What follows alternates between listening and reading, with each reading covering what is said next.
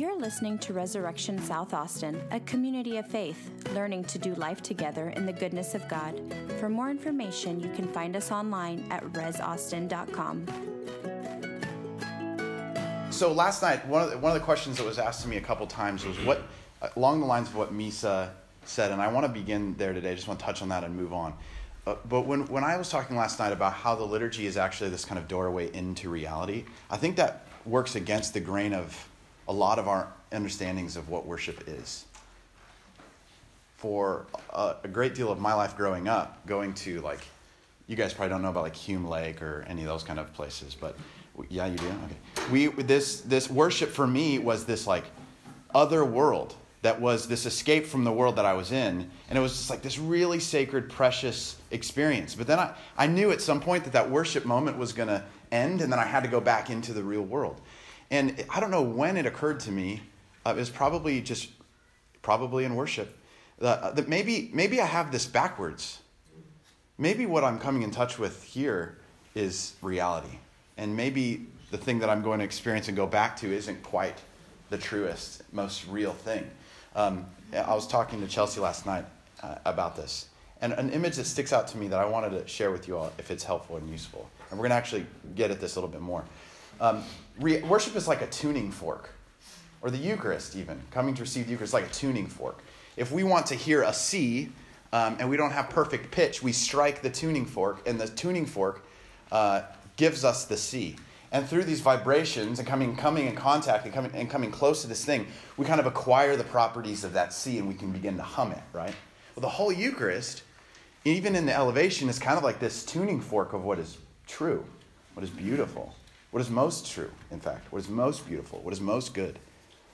And we don't just get to hear it, we consume it.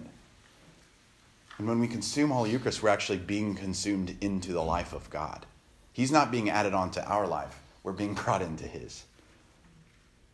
Not when you release those people into the world who have this perfect pitch now, this C ringing in their head, this, this Jesus, presence of God, Holy Eucharist, and you release, release them into the world, I wonder what would happen.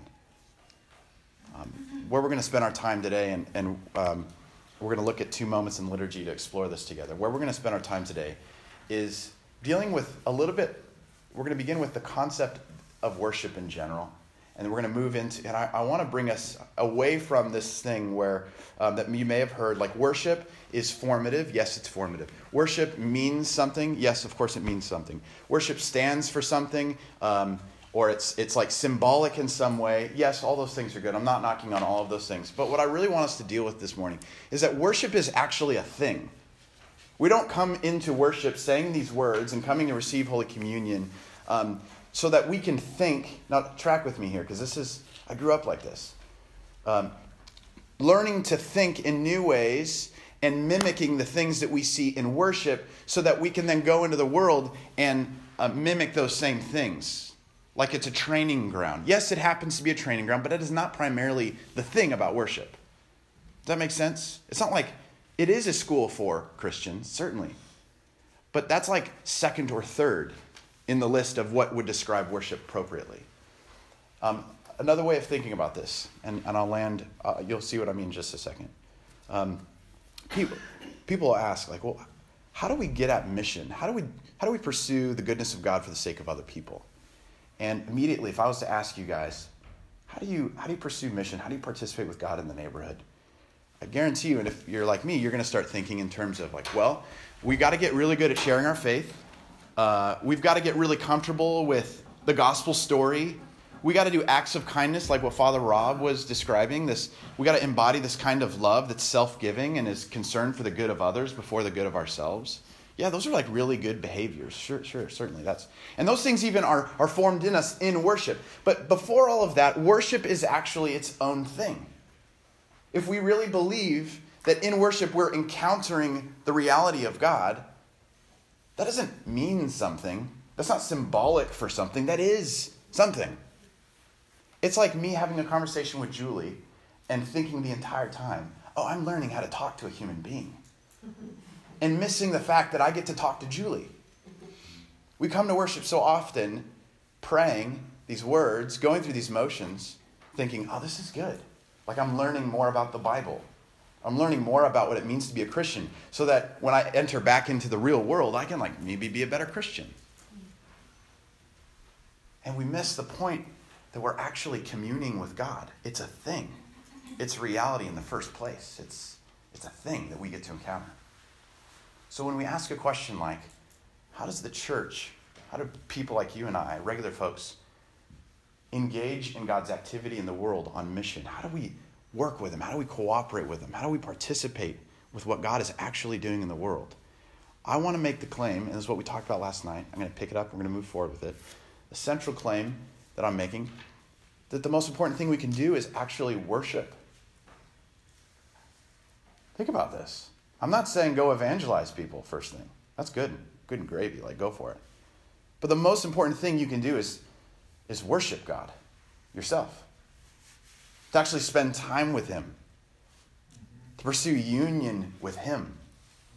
And not treat worship as some sort of tool or some sort of instrument or some sort of symbol that, like, models the Christian life to you. Maybe it does, but you're missing the point. This is an opportunity to come in contact with the living God. We began this last night saying, acknowledging, not good morning, everybody, how you doing? You know what? Who cares about y'all? Blessed be God. He's here. Oh, and hey, everybody, welcome. That subtle shift, I think, actually makes a really dramatic difference in our lives. So I want to look at worship not as a symbol, not as some training ground. And again, I'm not knocking all that stuff, but I think it can actually sometimes get lost in the mix of all that, is realizing that worship is a thing itself. We're actually coming into union and communion with God.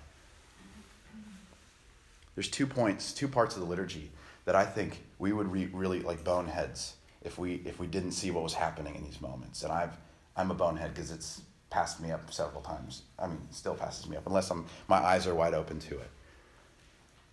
And these two moments that I want to look at is the gospel reading. You guys know that moment where the gospel book is retrieved from the altar and brought into the, to the people, and we read that. You guys still do that, right? Mm-hmm. Gospel. Okay, good. Good job, Rob.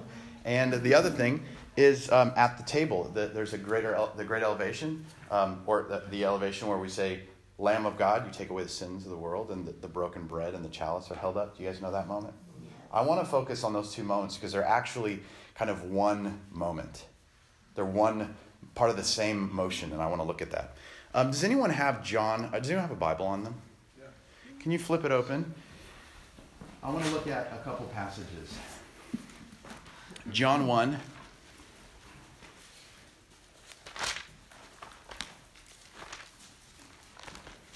In between these moments, I'm going to give us like a ten-minute break so we can shake our legs, run a few laps. John one, verse fourteen. And then can someone else look up John five, starting at verse two? John one, fourteen. Who has that? Anybody? Uh, verse fourteen. Go ahead, Boomy. And the Word became flesh and dwelt among us, and we beheld his glory, glory as of the only begotten from the Father, full of grace and truth. No, that's good. Does anyone have another translation? Anyone have the Message on them? Or what do you have? I have N R S V. Yeah, do that one. Uh, and the Word became flesh and lived among us, and we have seen his glory, the glory as of the Father's only Son, full of grace and truth. Y'all, there's so much in this. That's why, like, putting all these translations next to each other help bring out what's what's going on in this just this one single verse. Let me read for us um, how Eugene Peterson translates this in the Message. The same same passage. The Word became flesh and blood and moved into the neighborhood. We saw the glory with our own eyes, the one-of-a-kind glory, like Father, like Son, generous inside and out, true from start to finish. This is what's happening in the liturgy. When we retrieve the gospel book, we're reenacting this reality, because you know why? It's so easy for us to not believe that this happened in real human history. Teeth, hair, personality. He ate things. The invisible God became flesh and blood. oftentimes, uh, I don't know if you've ever encountered this, but we'll treat this reality called the incarnation, we'll treat it like a like a, an adjective or some sort of symbol, like, well, we should be incarnational. They'll throw an A L on it, and it becomes like an analogy for the Christian life, for ministry. And again, great. But when we do that at the expense of actually treating this as a real historic event on the human timeline in Palestine with a human being, we we actually forfeit a really robust, like a true understanding of what God's up to in the world. When we retrieve the gospel book, what we're acknowledging is that the word of God, the word of our missionary God, you could say, has come among God's people and pitched his tent, made a home for himself, actually began to fulfill the promise that we hear even in Revelation, the promise that he gave to us in the garden when he walked around with Adam and Eve to dwell with his people. He is tabernacling with us like he did with the tribes of Israel. We see it all throughout Scripture. And so when you when we take this gospel book, the entire narr- uh, narr- narrative of Scripture, God dwelling with his people, is being enacted. Do we see that in this moment? Or is this just kind of a convenient way of you all being able to hear the words of Jesus? No, this is this is something that's radical that's happening. If you think about this, this one claim, just, we haven't even said anything. We're, well, we do pray something while this is happening. But even in just the motion of coming into the people, we're making a claim about reality. We're saying God is not somewhere else too busy for you. God is not uh, preoccupied with other things. God has actually emptied himself to be with you. He wants to be with you, among you. This, for God, is heaven, to be with his people.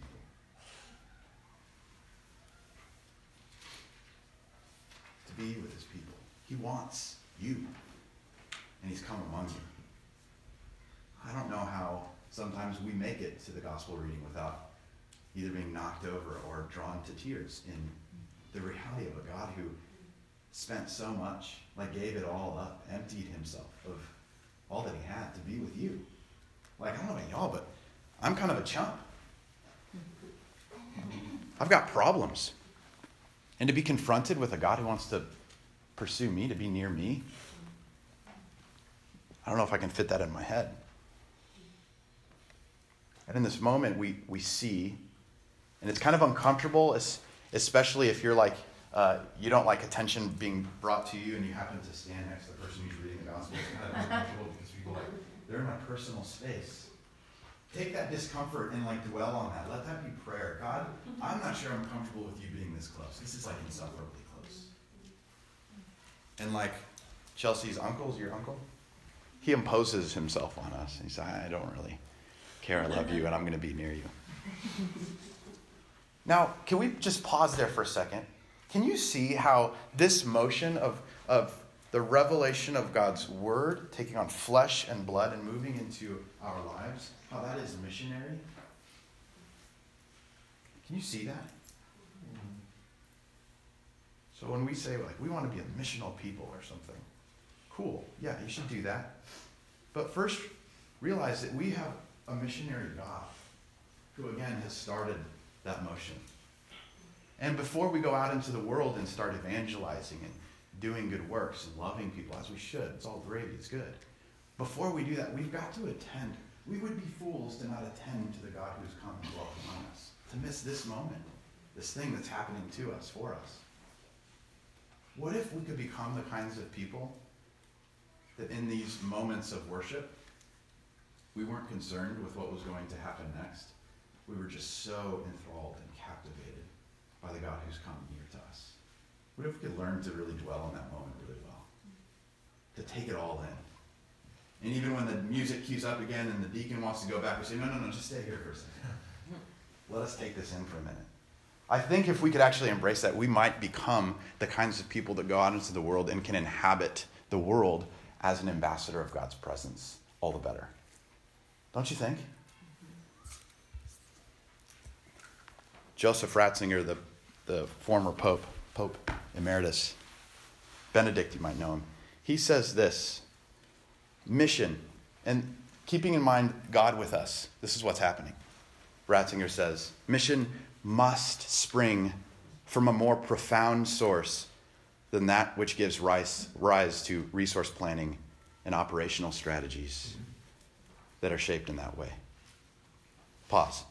He's saying mission has got to come from a better place than gimmicks and like car giveaways and and like the bait and switch or incentives. It's got to come from a more profound place than that, doesn't it? I mean, and we're like, we, I mean, we're we're from California, most of us, right? We we are so advertised to, and yet most of it doesn't really, we don't think, work on us. We kind of see through it. We can tell when someone wants something from us. All Ratzinger's saying is mission's got to spring from a much better place than like incentives, wanting something from people. How do we relocate the motivation in our hearts for mission? How do we overhaul the inside of us that really just kind of sometimes wants a notch on our belt to say, I brought that person to Jesus. Isn't that awesome? How how ugly is that? I think the way that we renovate our heart, the way that we are overhauled within, is to actually deal squarely and presently and fully be attentive to the God who has made his dwelling among us. To take that in. To remember, in fact, before there is some mission outside, you are the mission. You are the mission. You're the one that God has chased down and brought into the fold. Sorry, I interrupted Ratzinger. It's got to spring from a better place than incentives. He says this, it must spring from a source both deeper and higher than advertising and persuasion. After all, the church, the existence of the church is not the result of persuasion. The church doesn't exist because we're good evangelists. I know I'm offending some people now. Like, ooh, where's he going with this? The church is not the result of persuasion, but as a result of Christ's life incarnate, first and foremost. His work, his proclamation, his suffering, his death, his resurrection, his ascension. The church is, is a result of that. God's move first among us. God with us.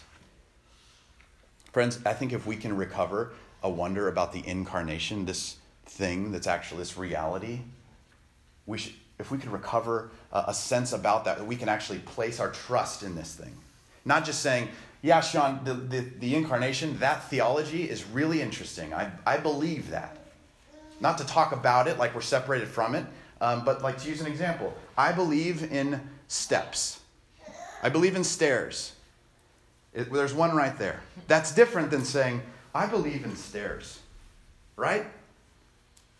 How do we how do we put our full weight of trust? How do we actually put our life, kind of make our home, make our dwelling as our main reference point, our anchor? How do, how does the incarnation become that for us? Not just we believe that God became flesh and blood, but actually tending to his presence that has come near to us. How do we receive that and build our home on that? We may not know much about how life works, but we do know that we have a missionary God who's taken on flesh and blood and come to us in our weakest moment when we couldn't come to him. How inconceivable that God would come to us, and yet he did. Eastern Orthodoxy emphasizes the incarnation as like being salvific. It saves us. Which is an interesting concept because if you've come from like where I've come from, the cross is what saves us. And that's certainly part of it. But check this out. This missionary God who's come to dwell among us, he doesn't just come and visit, but in becoming flesh and blood, he's like taken on our nature. He's taken on our baggage, our stuff. He's become one of us. And and what happened? So, and he's done this, and he's and he's died for us. He's been raised from the dead. And then where does the gospel book go next? Anybody know when we're done? Oh, oh, it goes back, right? So let's just set up some sort of cosmology real quick right here, okay? If this is the heavenly realm, the presence of God, the eternal God, the invisible God, and he's taken on flesh and blood and dwelt among us, taken on our nature, right, taken on our sinful nature, our life, has made it right in the justice of God, has atoned for it, offers us the forgiveness of sins, and now we are in baptism like eternally connected with God the Son. And then he takes us with him. Sorry, Mike. And ascends to the right hand of the Father, never letting go of his human nature. Check this out, people. Never letting go of his human nature, ascending to God the Father in the Holy Trinity. Y'all, there is a human being with the Father right now. Like toenails are in the presence of God the Father, interceding for us, praying for us, working all things for our good. Managing the cosmos, the course of human history right now, is being controlled by a human being in the presence of God the Father. And they've sent the Spirit not to abandon us, but to be with us, to fill us. This is a wildly different view of reality. This is why I say in the liturgy, y'all, there's something here to it. Y'all means you all, by the way. I'm from Texas. I keep saying that, but I'm not from Texas. I live there right now. I'm learning these things.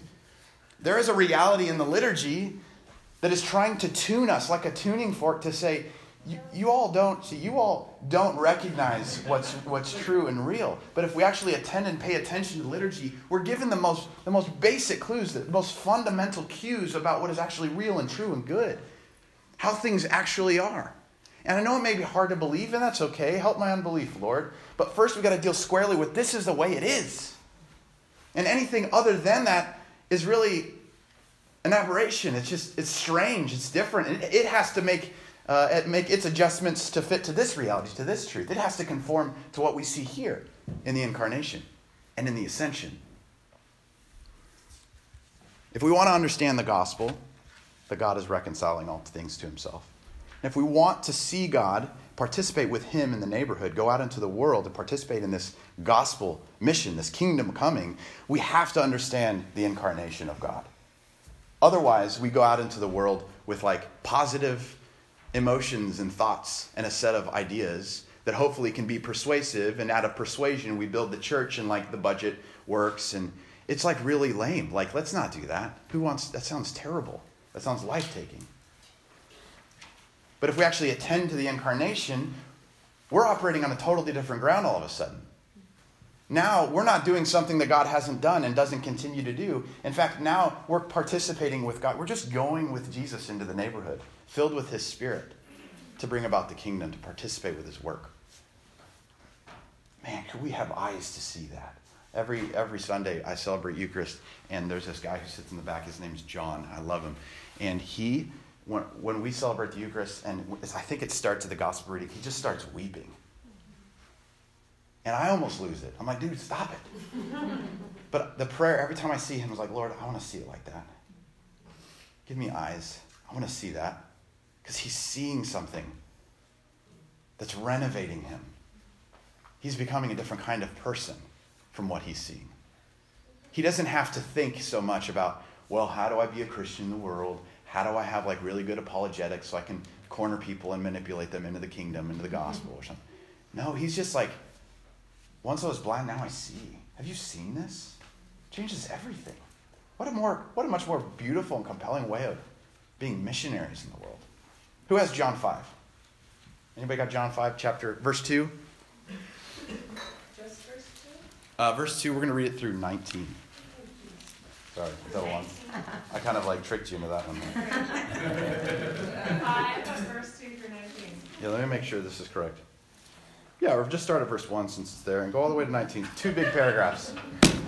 You know what, just read all of chapter five. No, play it. After this, a Jewish festival took place, and Jesus went up to Jerusalem. By the sheep gate in Jerusalem, there's a pool called Bethesda in Hebrew, which has five colonnades. Within these lay a multitude of the sick, blind, lame, and paralyzed, waiting for the moving of the water, because an angel would go down to the pool from time to time and stir up the water. Then the first one who got in after the water was stirred up recovered from whatever ailment he had. One man was there who had been sick for thirty-eight years. When Jesus saw him lying there and knew that he had already been there a long time, he said to him, "Do you want to get well?" "Sir," the sick man answered, "I don't have a man to put me in the pool when the water is stirred up. But while I'm coming, someone goes down ahead of me." "Get up," Jesus told him. "Pick up your bedroll and walk." Instantly, the man got well, picked up his bedroll, and started to walk. Now that day was the Sabbath, so So the Jews said to the man who had been healed, "This is a Sabbath. It is illegal for you to pick up your bedroll." He replied, "The man who made me well told me, 'Pick up your bedroll and walk.'" "Who is this man who told you, 'Pick up your bedroll and walk'?" they asked. But the man who was cured did not know who it was, because Jesus had slipped away into the crowd that was there. After this, Jesus found him in the temple complex and said to him, "See, you are well. Do not sin anymore, so that something worse doesn't happen to you." The man went and reported to the Jews that it was Jesus who had made him well. Therefore the Jews began persecuting Jesus because he was doing these things on the Sabbath. But Jesus responded to them, "My Father is still working, and I am working also." This is why the Jews began trying all the more to kill him. Not only was he breaking the Sabbath, but he was even calling God his own Father, making himself equal with God. Then Jesus replied, "I assure you, the Son is not able to do anything on his own, but only what he sees the Father doing. For whatever the Father does, the Son also does these things in the same way." Hmm. What strikes you about considering like having eyes to see and cooperate with God, doing what he's doing? What strikes you about this passage? Anything?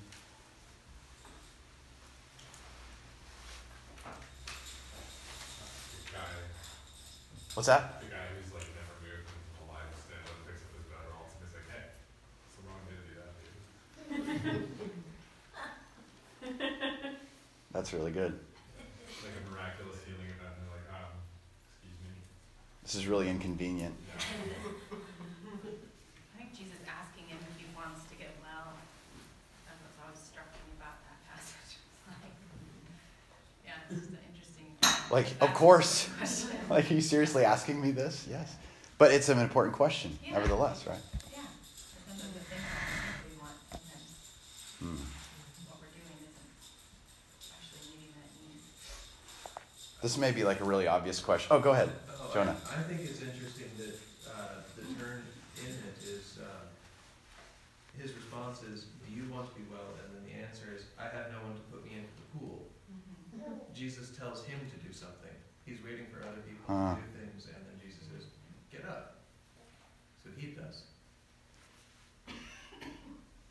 That is interesting. I find it strange that he turned him in, like, or like, or just what was going on in his heart that he was like, "Oh, it was Jesus," and then Jesus faces persecution after that. Like after thirty-eight years. You kind of could see why Jesus would keep telling his disciples, like, "Don't say anything about what you've seen here. You know, be quiet." And they they do anyways. They can't help themselves.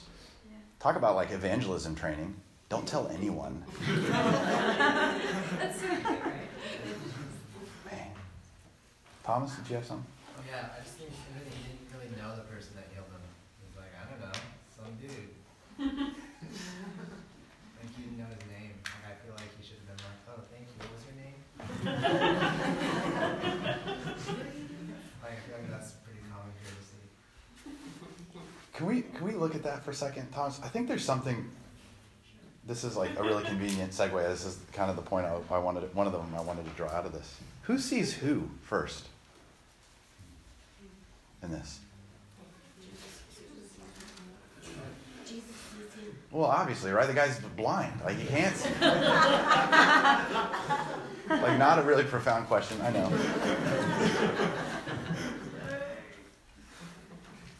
But Jesus sees this man. The man doesn't pursue Jesus. He's kind of like minding his own business, wanting to be healed, and yet God comes to him. What has he done to deserve that? Man.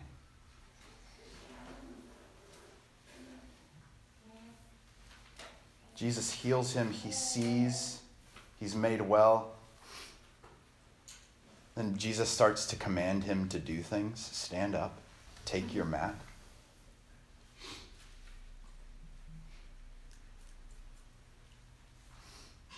And then Jesus begins to be harassed. "You're not doing things the way that we do things in this town, Jesus."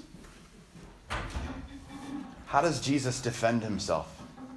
That was what I found interesting in there, is that his first response is, "God's working today." You know, and if God's working, then why can't anybody else work? It's kind of like, it's not a, you're only, you're only going out there and and, and acting in God's name six days a week, but you can't do it on the seventh. Right. It's kind of like, no, if, if God's present today, then we can be present today. That's, to me, it's a command that... Yeah, when is God not present? Right. You know, we'll, we'll stop when he's, like, not present. That's you know? What struck me is kind of like, you know, yeah, we can do this six days, but not the seventh. That's God's day. And it's like, well, God wants us to be present every day. Hmm. How does Jesus know that God is present or that he's doing anything? This is the most curious verse in this entire thing. My Father's still working, verse seventeen. And I also am working, verse eighteen. For this reason, the Jews are seeking all the more to kill me, because he was not only breaking bread on the Sabbath, but was also calling God his own Father, thereby making himself equal to God. Verse nineteen, Jesus said to them, look, y'all, verily, verily, truly, truly, very truly, amen, amen. I tell you, like, listen up. Here's my rebuttal to all of your problems with this. The Son can do nothing on his own, but only what he sees the Father doing. For whatever the Father does, the Son does likewise. Good talk. What did Jesus see the Father doing?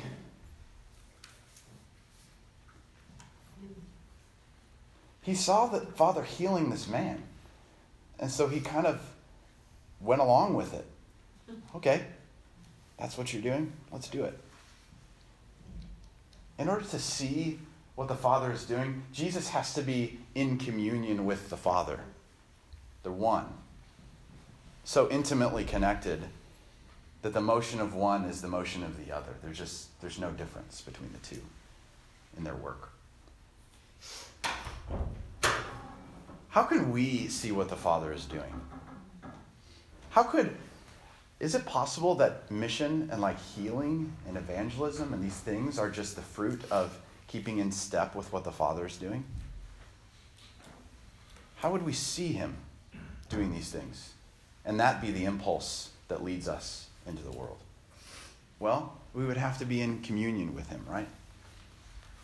Do you see how attending to your worship life, your life of prayer, your receiving of the sacrament, is actually drawing you into union with God, and how that is probably the most important thing that Santa Cruz could have going for it, is that there are Christians communing with God. Can you imagine all of the blind people, in every sense, in Santa Cruz County, who, having read this story, would say, oh man, if only Jesus was here. If only his people were here. If only they were in communion with him, could see what he was doing and just like go along with it. Can you imagine Santa Cruz County? Friends, I think that the liturgy, and this isn't just like Sean's nifty opinion, this has just been the way Christians have worshiped since the beginning, was with this really strange curiosity that God's actually present. He's come among us. And he's ready and willing and able to give us the eyes of faith to be able to recognize what he's doing and to participate with him. To hear his voice, for instance, like I could call Michelle and recognize her voice. She doesn't have to say, hi, honey, it's Michelle. I could rec- I know her voice. Can you imagine if a people who could hear the, the words of Jesus again and again and again could be able to recognize his voice, the shepherd's voice, and obey him? That when we're out in the world and we hear his voice, we recognize those habits, those patterns, those things that he, what he does. In some ways, even just hearing the gospel words can actually tune us to recognize his leading and his voice. In some ways, hearing is like seeing in that way, isn't it? When we recognize his voice in the gospels, we're able to participate in seeing him out in the world and in our own lives and doing what he does to be in step with him. Does that make sense? I'm just going to beat you all over the head over this because I, I can't wrap my head around it. It's amazing. But we've really got to attend to the gospel reading. That's like a really important thing. It's not just a setup for the sermon. This is like a real thing that we get to hear.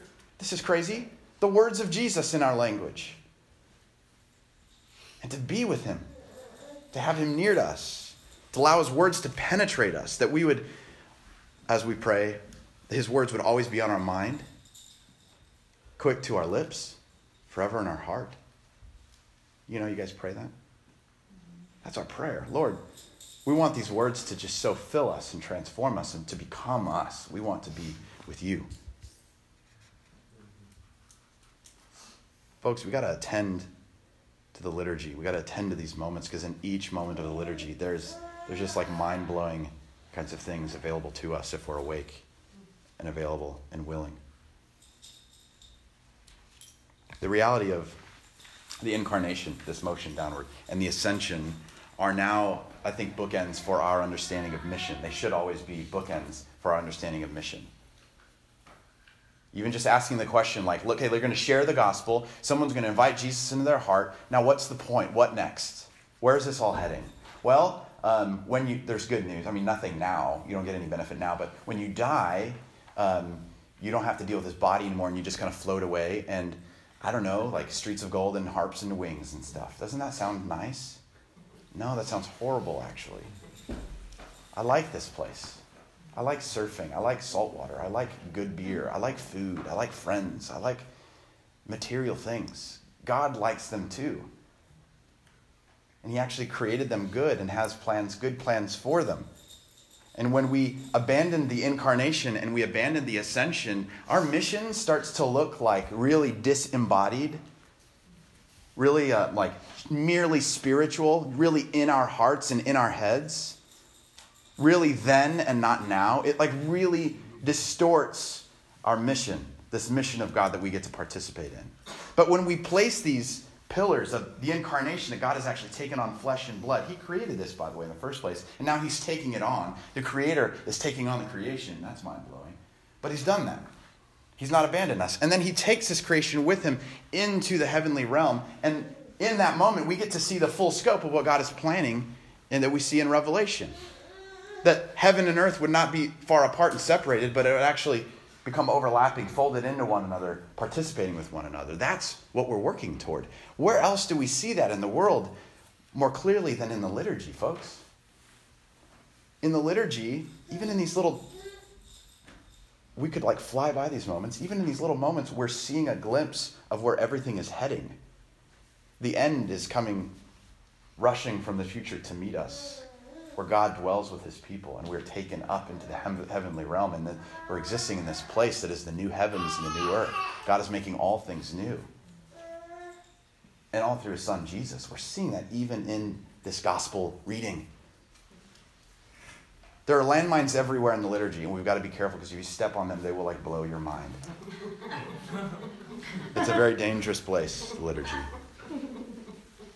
So I want to invite you, as we um, continue to think through this, Um, we're going to take a, a break in just a minute. I want to I want to invite you to reconsider what's being represented here. And when, when that moment happens in liturgy from here on out, I want to invite you to continue to ask God, have mercy on me, Lord. Help me to see the reality of your incarnation. Help me to, to experience the love that you must have to come to me when I couldn't come to you. And not only just to abandon me, but to take me with you into your presence. Can we consider that as we worship?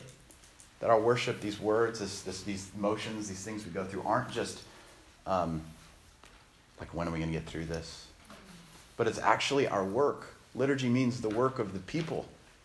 What can I do to serve you, Lord? Why don't we start with like worshiping him and doing it well, being attentive to it, taking care of these things. Because in these things, we find these surprises of the gospel. We find these surprises of what God's doing in our lives and what he's intending to do in the world. All right, we're going to do a, another moment of the liturgy in just a second. Um, but can we take a quick break? Five minutes? Five to fifteen minutes?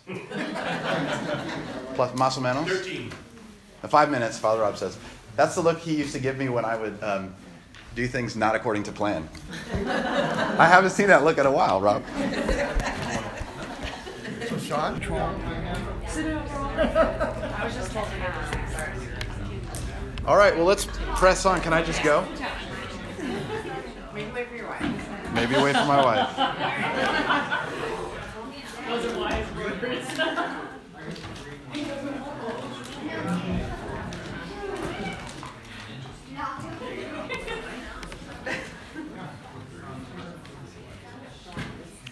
All right. Um, I wanted to just, as we get going again, before I tell you a story and we start up, I want to hear, is, is there anything that you all are processing that you're kind of going, huh, that's interesting, makes me think about this, or I have a question about that? Anything like that? Could you take just a minute or two to deal with before we move on? Okay. All right. We're going to Um, spend some time together again, then I'll, I'll pause again for some questions. So if you guys have feedback or questions, I will, would really love to um, kind of workshop this a little bit with you and hear your thoughts and your reflections. So keep that in mind. When I was, um, I don't know how old I was. Honey, how old was I when my and Joanne died? You know? I was like twenty-nine probably. So when I was twenty-nine... Let's just say twenty-nine. Uh, my favorite aunt passed away of a really long uh, battle with cancer. And she had been fighting it for, for a few years, like six years probably. And she had passed away, and we were in the throes of seminary life, which was strange. And we drove all night from L A to El Paso, Texas, through Phoenix in the middle of the night in the desert. And we got to El Paso, and we walked, I mean, we stayed the night somewhere, and then we went to Mass the next morning. She was a Catholic, and so there was this huge Catholic cathedral that my whole family, and I have I have um, thirteen aunts and uncles in this family. Um, that, that, it's a strange story. Their mother was actually a nun who uh, ended up leaving the convent, and the doctor said, you're not ever going to be able to have kids because of your body, and she had Um, fourteen actually. So, so my my Aunt Joanne is one of these children, and we're in this this cathedral that's beautifully lit.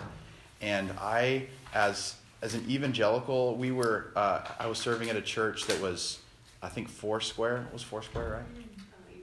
Eagle Rock, yeah, Foursquare.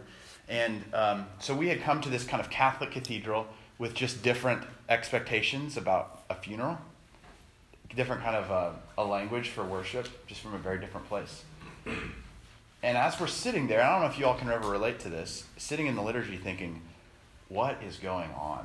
Like your first time seeing all of this, you're like, what is happening here? I had this experience, and I was seated like on that side of the room, and the whole service was going on. I don't really remember most of it because probably I was really disoriented and confused for most of it. But then there was this moment where the priest, well, let me set, let me describe what I was seeing too. So if you look, this is the cathedral, okay? And I'm over here. And off to this side is a casket, and it's open, and my Aunt Joanne, her body is there, and I can see her body. And there's this beautiful stone altar, and behind the stone altar was this big cross with the resurrected Christ kind of like exploding off, off of the cross, which is, it was really beautiful. I don't, that sounds like a terrible description, but you get the idea. And um, this this place is like filled with incense, and so you can kind of see the light cutting through the, the the smoke of the incense. And there was tons and tons of silence. I don't know if there was silence because I was in my own head or because there was actual silence. There might was probably a little bit of both. But as I was sitting there, the priest gets up at some point in the service, and he raises the cup and this wafer thing, and he holds it up in silence. And I, I've looked at the liturgy, and there's things that are said at that moment. There's things that are said in the moment for us as Anglicans in that moment in the liturgy. I don't remember any of that. All I remember was this priest holding the chalice and the bread. And it's as if time froze, and something in me broke, and I had no idea what was happening, but I knew that whatever was happening had everything to do with Jesus, and that everything in my life had to change.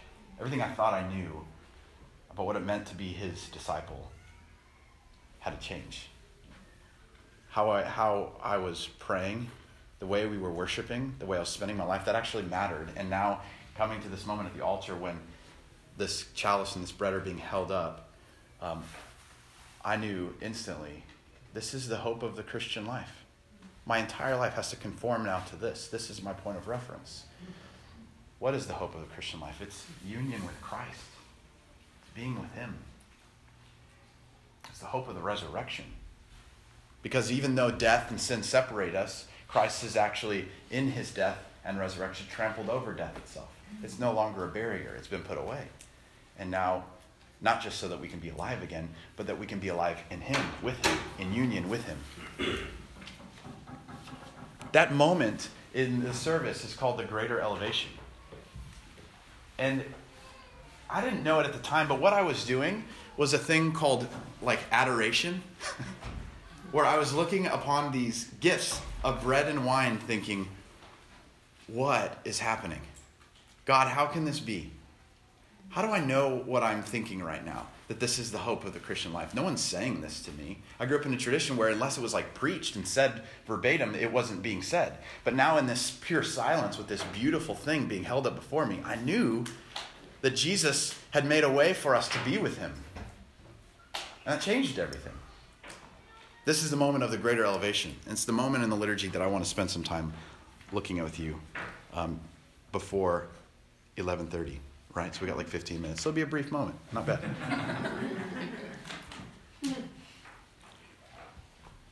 Lamb of God, you take away the sin of the world. This is what's said when we hold up the bread and the wine. Do you know where these words come from? Why do we say these words? Anybody know? It's in the Bible. You remember uh, John the Baptist at the Jordan? He's baptizing people. And then he sees Jesus, what does he say?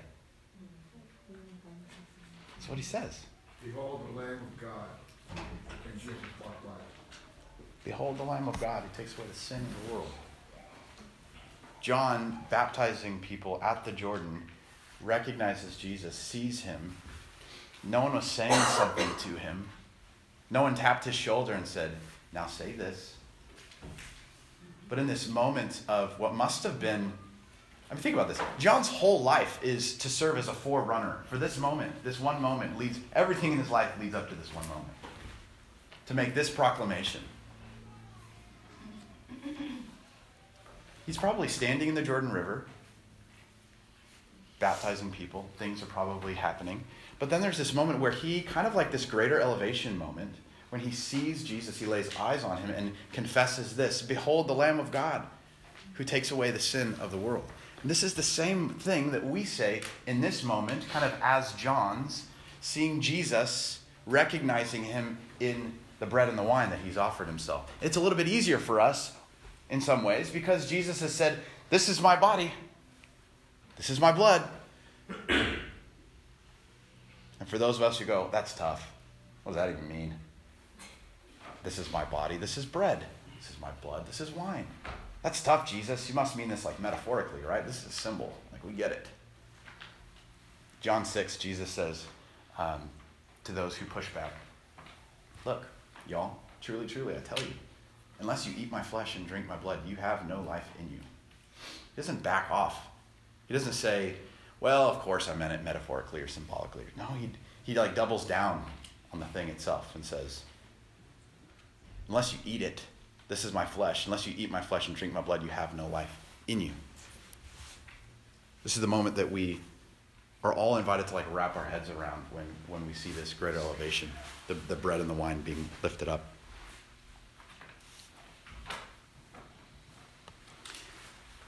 Um, what I do want to say that um, in this moment of the liturgy, I, I think could be like a real um, like intellectual trip for people. We can get lost in the thought of like, what what exactly is happening here? How do I put this in the right kind of language to understand what's happening here? That's good and important. You should do that. Um, but again, this worship is not a symbol for something else. It doesn't mean something. It, I mean, it does. That's not primarily what it's there for. Worship is something. So before we go, wow, that's really nice of you, Jesus. Like he offered himself. He broke his body. And his blood was poured out for us. That's certainly true. Um, we have to treat Eucharist in this moment of the greater elevation when these things are being held before us, not to like put them in theological categories in our head that make sense, but to actually set our eyes upon these things, to behold the Lamb of God who takes away the sin of the world. Deal with the theology of it later. if it's going to make you miss the point, if it's going to make you um, distracted from tending to the presence of Christ, who has come among you and is, is there to be with you, deal with it later. Those objections that you have, they're, they're great objections. I'm not saying dismiss them, but I'm saying I'd invite you to deal with those later. Because oftentimes what can happen is we can get into these like these spin cycles of thought where we're like, we start to think about these things, try to process these things. How am I going to explain this to my parents? You know, or just uh, how how I explain this to my friends at work who are asking me, like, do they really believe this? Put that away for a second and don't miss the fact that Jesus is actually offering his body and his blood. Adore him. Be with him. Because what's at stake here is if, if in our intellectual pursuit we miss the opportunity to adore Christ and to really be with him, we miss the point of life itself. We miss the point of it all if we don't have that opportunity. Can you imagine John in the river saying, wait a second here. Let's think about what I'm about to say. How am I going to explain this to those people?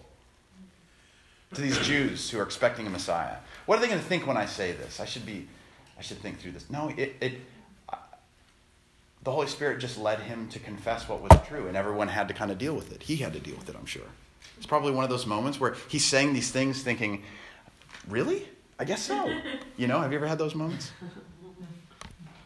There's something about this elevating of the sacrament that allows the great mystery to be what it is without our, without having to, um, attend to our intellectual categories, without having to report to what makes sense to us. It's actually not subject to us. It doesn't matter what we believe about the Holy Eucharist. It's not what we believe or the problems we have with it isn't going to change what it objectively is. When Jesus offers it to us, this is my body, this is my blood.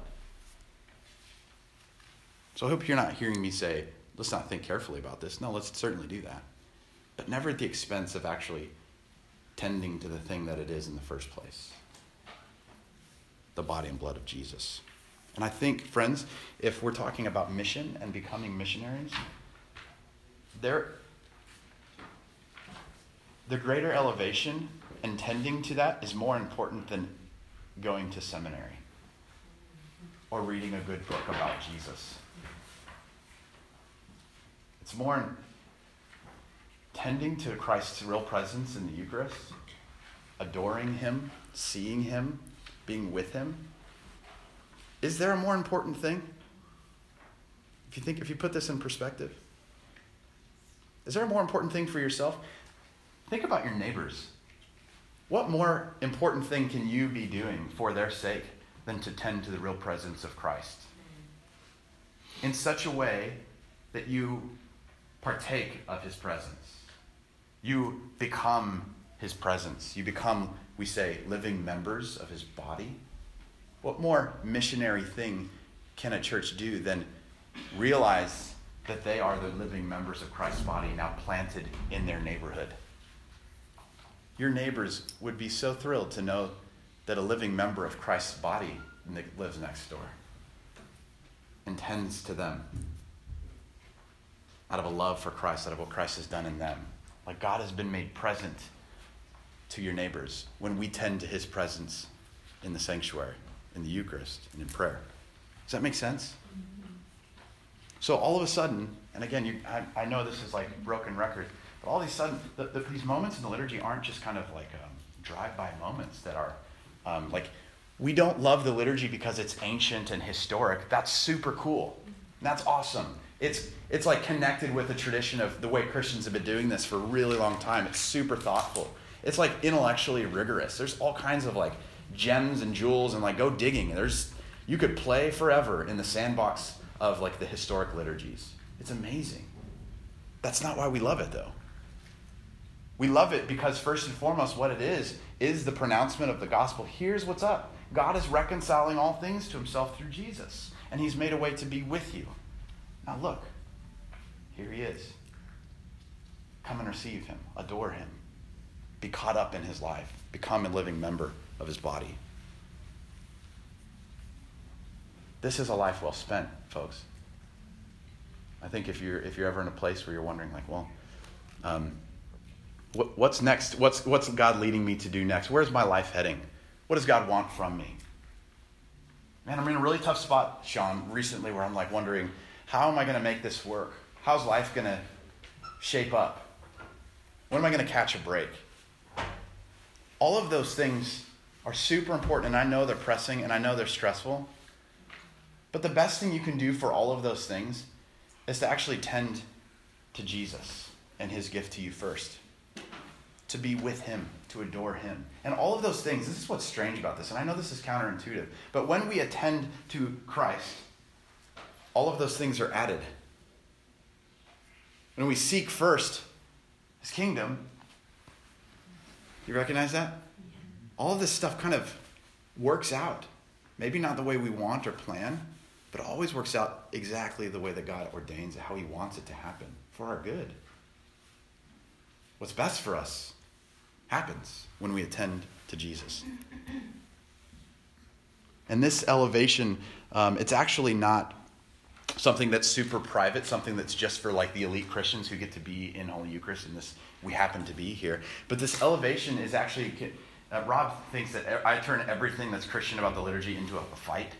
Maybe because I'm Mexican, um, and everything's like slightly confrontational, and we love that.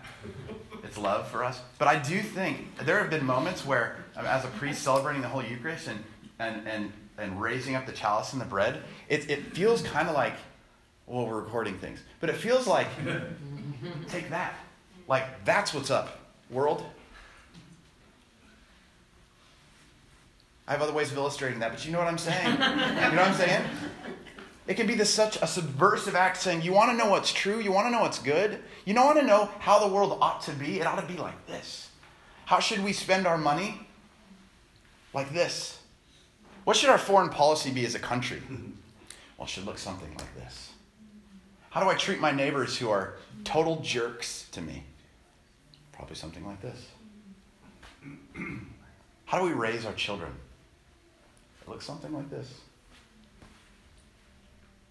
All of life is in reference to Jesus, who has broken his body and poured out his blood for our sake and for the life of the world. And if Christians, if we could take that seriously, if we can encounter this mystery and behold the face of God in Jesus, our lives will be well spent, spent as they ought to be spent, actually. We'll be fulfilled. We find his goodness. We find his pleasure. And the, the, the most interesting thing happens when we tend to Jesus and his presence in the liturgy. We become the kinds of people who can discern his presence elsewhere and tend to it elsewhere. We become proficient in being able to recognize what God is doing, the Father is doing, and to participate in it. John Chrysostom says this, "Do you wish to honor the body of Christ?" The church says, "Yes, we do, of course, John." "Then do not disdain him when you see him in rags. After having honored him in church with silken vestments, do not leave him to die of cold outside of lack of clothing. For it is the same Jesus who says, 'This is my body,' who says, 'I was hungry, but you would not feed me.' Whenever you refuse to help one of the least of these important ones, you refuse to help me. What God wants is not so much golden chalices, but golden souls." Folks, how do we learn to recognize Jesus? And not just when we see a poor person feel bad and are led to compassion, but how do we actually recognize the presence of Jesus in the poor and tend to him there? That's tough. Sometimes it's not so clear. You know where we can learn to discern the presence of Christ? Wherever Jesus has promised and assured us that he is certainly there. We can take Holy Eucharist and go, Jesus is here. I'm not sure how exactly, but I know he's really present. And it doesn't matter what I think about this. He is objectively present here. And I'm going to, by faith, learn to recognize his presence when it's held up in front of me. I'm going to be able to learn and see it so that when I go out the doors of the church, it won't be actually so hard to recognize the presence of Jesus in the poor, in those in need, in my neighbors. Even beholding the presence of Jesus changes us. It gives us the eyes to see him wherever he is. This is why if you ever see the church and when they process, you all bow. When you see a priest and the deacons at the altar, they bow at one another. They take such care for the linens. It's it's almost like if you were new to this, you'd be like, this is creepy. Like, what's the deal with all the kissing and the bowing and the fine touching and the rinsing and the, everything is done with the utmost care. You know what's awesome about this? How? Of course we would, like those wrapping Jesus' body in the tomb, take such care. Of course, this is the body of God. And what's really beautiful about this is we learn to tend to his presence in these seemingly like really obscure ways, these careful ways. Guess what happens when we go and tend to his body when we find him in the poor? All of a sudden, our bodies have this muscle memory on it, what it looks like to tend to Jesus' presence in others. We've all of a sudden learned to care, to show reverence and respect. Not because we feel guilty, not because we ought to do this because the Bible says this, but completely and totally because we're compelled, that we've come in contact with his presence before, we recognize it now, and this is how we know to deal with it. Doesn't that make sense? So all of a sudden, like this like high churchness stuff isn't so snobby after all, is it? But it's actually teaching our bodies the postures of mission and of care and hospitality, giving us the language, the grammar of grace and love. Mother Teresa would tell her sisters that she would train regularly, we are not social workers. We are servants of Christ. Saying, just as we adore Christ in the Eucharist, we find and adore him in all of his distressing disguises, including the poor. I think, Rob, you know this too. When you're pulling a maggot out of the leg of a child, you're pulling a maggot out of the leg of Christ. She would say things like that. What kind of worldview do you need to see things that way? Isn't that just radically different? Can you repeat that quote? The last part is more of a paraphrase, but um, just as we adore Christ in the Eucharist, we find and adore him in all of his distressing disguises. Let's go like that, something like that. Yeah, I can, I can give it to you later, Lisa. Okay. Can I throw another one at you? Well, I'm going to. Um, the Oxford Movement Tractarian Edward Pusey, who I love, he preached on Christmas Day. He was actually preaching in Christ Church Cathedral in Oxford. It's huge, it's beautiful. And he was preaching about, um, there was a, he was preaching to college students, and they were really down on themselves because they, they were penitent. They, real, they were realizing that they were sinning and just needed God's help, and so they were really down on themselves. Can you imagine college students, like, penitent? That's strange to me. But anyways, that was...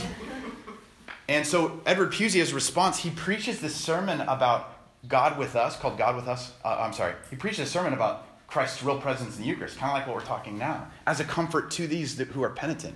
Hey, look, I know you're down. I know that sin has like plagued you. I get the weight of sin. Christ, but Christ is really present in the Holy Eucharist, and he does ministry to you, to that sin. He abolishes it. He forgives it. In him you're made new. And in so doing, he preaches so much about the real presence of Christ that at the time, Um, Anglicans were like, whoa, dude, you sound super uh, transubstantiationist, like Catholic allergy, big time. And they kicked him out from preaching for two years in Christ Church Cathedral.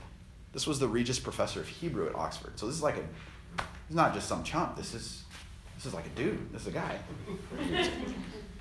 After two years, he comes back from preaching.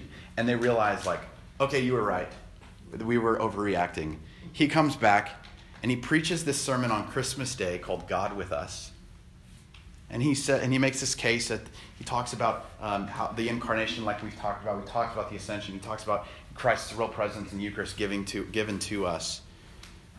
And all of this, he says, we discern Christ's presence in the Holy Eucharist. And listen to the way that he, where he turns to next. This is fascinating. He, we discern Christ's presence in the Holy Eucharist, that we would discern him wherever he's declared himself to be. Especially in the poor, is what he says. He calls the poor the dowry of the church. He calls the poor the wealth of the church. Where has Christ declared himself to be in your neighborhood? Where has he declared himself to be in your workplace? In your home? Hasn't Jesus already threatened you if you have kids not to keep them from him? Be careful. These are like his favorites. How do you tend to him in your children? How do you tend to him in the least of these? If you want to get really, really good at that, I think we've got to get really, really good at tending to him where he's promised and assured us week after week after week where he is, how he's present, even in the sacrament. There's something about Holy Eucharist that actually makes us capable of being the kinds of people that can go and tend to his presence elsewhere. The things that we learn at this table, we take to other tables. and extend that same hospitality and goodness of God. And in just uh, in our last session, we're gonna I'm gonna pick this up. We're gonna talk about, now that we have wrapped our head around the incarnation and the ascension, God coming to us, and now we're tending to his presence in the Holy Eucharist in this moment that is totally giving us new sight, new postures of our body, new language, uh, an ability to be to, to tend to his presence. We're gonna talk about what does it look like then to go out into the world and deal with this, like kind of we just talked about just briefly here. We're gonna look at that a little bit more. So I'm, I'm done. Is there, anybody have thoughts about this? Any feedback, questions? Any observations? Has, has any, oh, Misa. I just love the way that you are emphasizing our focus in um, our union with Christ. That is, it's the beginning and the middle and the end of everything. That's what it's all about, huh?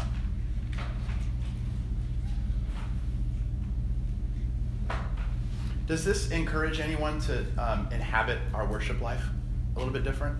Yes. Sir, Stephen. Uh, I wanted to make a comment about when you were talking about the elevation or the adoration of the Eucharist. Yeah. Uh, I think it's important to to not only grasp it on an emotional, uh, maybe non-linear level, but I think it's important to know the theology too. Mm-hmm. Both. Yep. I, I, I'm really, uh, I'm kind of, I'm very wary of Christianity that is either totally in the head, right, or totally emotional. Right. That we need balance. And and I, you know, I come from a background that's very uh, intellectual. Mm.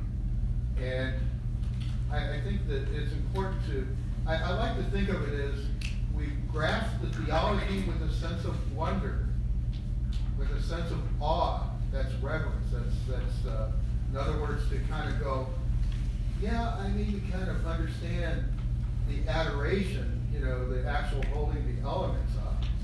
But at the same time, I'm thinking, what a wonderful, what a wonderful uh, hope. That is beyond any kind of thinking. Oh, right. And and I think that, that that's something I want to encourage our church to do is to is to be in balance. Yep. Because I think outsiders will come in and they'll they'll see things. They'll either go, oh man, these guys are so intellectual. They're, they're, I can't even get into it.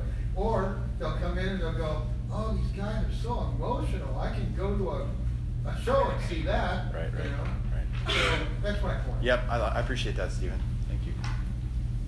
Um, I like your argument about um, how when we tend to the Eucharist with care, that helps us, or that tunes us to training, or tunes us to tending to the poor. Mm. But it's mostly the priest, or it is the priest who are ordained to tend to the Eucharist. And it, the rest of us is just watching. And so I'm wondering if that changes. Is it? Is that the case though? Do you ever, I mean, do you come up? Yeah. So you're right. The, the priests and the deacons, they are like those poor souls. They're like the, the, the priests sent into the Holy of Holies with a rope tied on them that in case something goes down, we'll pull them out. Like, you know, yeah. Those poor people. Um, But when that meal is shared with God's people, you still have some tending to do. Um, and there are great ways to really like become aware of this is a very, like I need to tend very carefully to this. You'll hold your hands out in a certain way. There, and there's even theology in this. We don't reach in and take the gifts of God for ourselves. It's not, we actually have nothing to do with that, but we receive the grace of God. And there's some catechisms in the early church that talk about holding our hands and as a throne for the king. Um, and even after we receive Holy Eucharist, or sometimes when it's fed to us, which is even more like intimate and, you know, it's intimate, um, we we we still have a job to do. And, and actually, when we receive Holy Eucharist, we come to, this is the one meal in all of human experience that when we come to consume it, it actually consumes us. And we can reflect on that by making the sign of the cross on us, saying, Lord, verify this in my life. Like, amen. May I be one with you. So even making the sign of the cross can be a way of, now like, now you are the Holy Eucharist. Now tending to yourself is part of tending to Holy Eucharist. And one way we can do that is to say, God, sanctify this body. Tend to me. Lord, yes, may it be so in my life. So there's a theologian that says that actually Christ's real presence in the Eucharist is verified when we um, when we go and serve the poor. When you see the fruit of his presence in us, which is interesting. So I would say, um, I think you do tend to it. Maybe not as much as the priests and deacons, but you certainly do tend to it. And your bodily postures throughout the liturgy, not just, when I say Holy Eucharist, I do mean the sacrament, but I also mean the whole of the liturgy is Holy Eucharist. And we can't, it, you can't really separate the two. That's a whole thing. So your bo- the way you tend to your body, um, the way you use your body to tend to the real presence of Christ throughout the entire service is tending to Christ's presence. So are you saying then, when we're like tending to ourselves, we're tending to the poor? Well, you are the poor in lots of ways. Yeah, certainly. But then there are actual poor, you know? So I don't want to make, um, yeah. make a metaphor out of them or something. Like they, they exist. I think one of the things that, that I got out of it is that is that basically we're talking about a series of moments, and it's you want to be in the moment. You don't want to be missing the moment, like thinking about, about the theology behind the moment, mm. because then you're not present. So it's it's really just making sure that as these moments occur, that you're in the moment, and and whether it's in the moment by yourself, in the moment with the, the priest who's conducting the service, there's something going on there that's bigger than just you, and you need to pay attention to it. Right. Uh, Father Rob, I remember him saying all the time, we argue so much about how Christ is present in the Eucharist, but we don't really often consider like how we're made present to him. Like, are we present? He certainly is. It can be so tough sometimes, especially when you got like kids crawling all over you, or you just come in from like a really hard week. It's really hard to be present, but you're right. That's part of it. Um, I, I missed you like nine times. I'm sorry. I found it really beautiful. I think just in worshiping an invisible God, it can be discouraging. Like there can be seasons where you're like, is God even here? Is it? Yeah. Um, so to, well, when does God say he's here? And like, he is here. So recognize this moment as being here and look for him in other moments. I think just to have some kind of concrete, well, he says he's here. Mm. And so. Just because I don't feel like he's here doesn't yeah. mean he's not here. Yeah. That can be kind of free or helpful. Yeah, and I think to just even open up yourself to be like, okay, yeah, there's all these moments where he says he's here, and so look for him, you know, learn to recognize him, and if it's not that he's not here, it's that we need to train ourselves to recognize him. Yeah. Mm-hmm. Um, I think we have, to, we have we should probably wrap up, Rob. Yeah, unless there's unless something's burning. Something burning. Anybody? Do you, anybody else need to say something? I just wanted to comment about um, Misa's got something that's burning. Being um, doing altar guild. Doing altar guild is, you know, I used to be before I was involved in it. I just used to look at it as basically doing laundry and dishes, and thought I would never want to do that. And yeah, I've come to understand it as a very sacred and holy thing, and that it is ending. Eucharist, and it's tending to Christ. Mm. And as you shared, um, um, you were talking about the linens, and I, I had that exact experience as I was ironing the linens. Uh, me too. I do it in prayer. Y- y'all should iron some linens. And as I was ironing them, I just, this was, I think it was during Advent, I mean not Advent, during um, Lent? Yeah, that other season. The purple season. um, that the Lord just gave me the sense that I wasn't ironing something to go on a table in a building, that I was ironing the, it, it was like having the very piece of cloth that was around wrapped around his head, mm. that was folded up. Do you know what that cloth is called? Tomb. That's the reason we call it a corporal. Oh, that's called a corporal? The big one that goes underneath uh-huh. the, yeah. That's what I was learning. Yeah. That's cool. Like corpus, body. Wow. and it was just, it was like, it was, wasn't a piece of cloth. Yes, yeah. It was, it That's was good, embodied by Christ, and I just felt um, like what I was doing was eternally, extremely significant. Can I, can I say one thing, and then we'll call it quits? Um,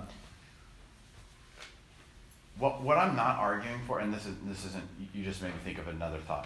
What I'm not arguing for is for us to become these like closed off, really pietistic weirdies with the liturgy, and like we're really into this stuff. I think that's actually really ugly. It can get really ugly and enclosed and ingrown. It's just not not at all. What I'm actually saying is, uh, and I don't think you're actually doing the liturgy well when when that's happening. For us to really inhabit our worship life, to do the liturgy well, um, is to not only tend to like. To have the right motivations and awareness about what's, what we're actually doing. We don't love to iron cloths because that's the way we've always done that. And if you don't do that, you're going to get scolded, and we're going to have this really weird culture where we have to do everything right, you know, and offend people. No, none of that. But we're doing this because we really love Jesus and we want to be near him. And another thing I'll say is when we, um, as as sacramental liturgical Christians, when you see that kind of care in worship paired with, and we're going to talk, I'm going to like, I'm pointing already to what I'm getting at, but and you see that paired with a, a really robust presence in the world and participation with mission and serving the poor. Usually we just see like super missional churches or super like sacramental churches. But when you see both of them together as a whole, they both make more sense. You see the full picture. That's what we're after. That's what Christians have like always done. And so we want to just be normal Christians, right? Okay, let's stop there. You're listening to Resurrection South Austin, a community of faith, learning to do life together in the goodness of God. For more information, you can find us online at res austin dot com.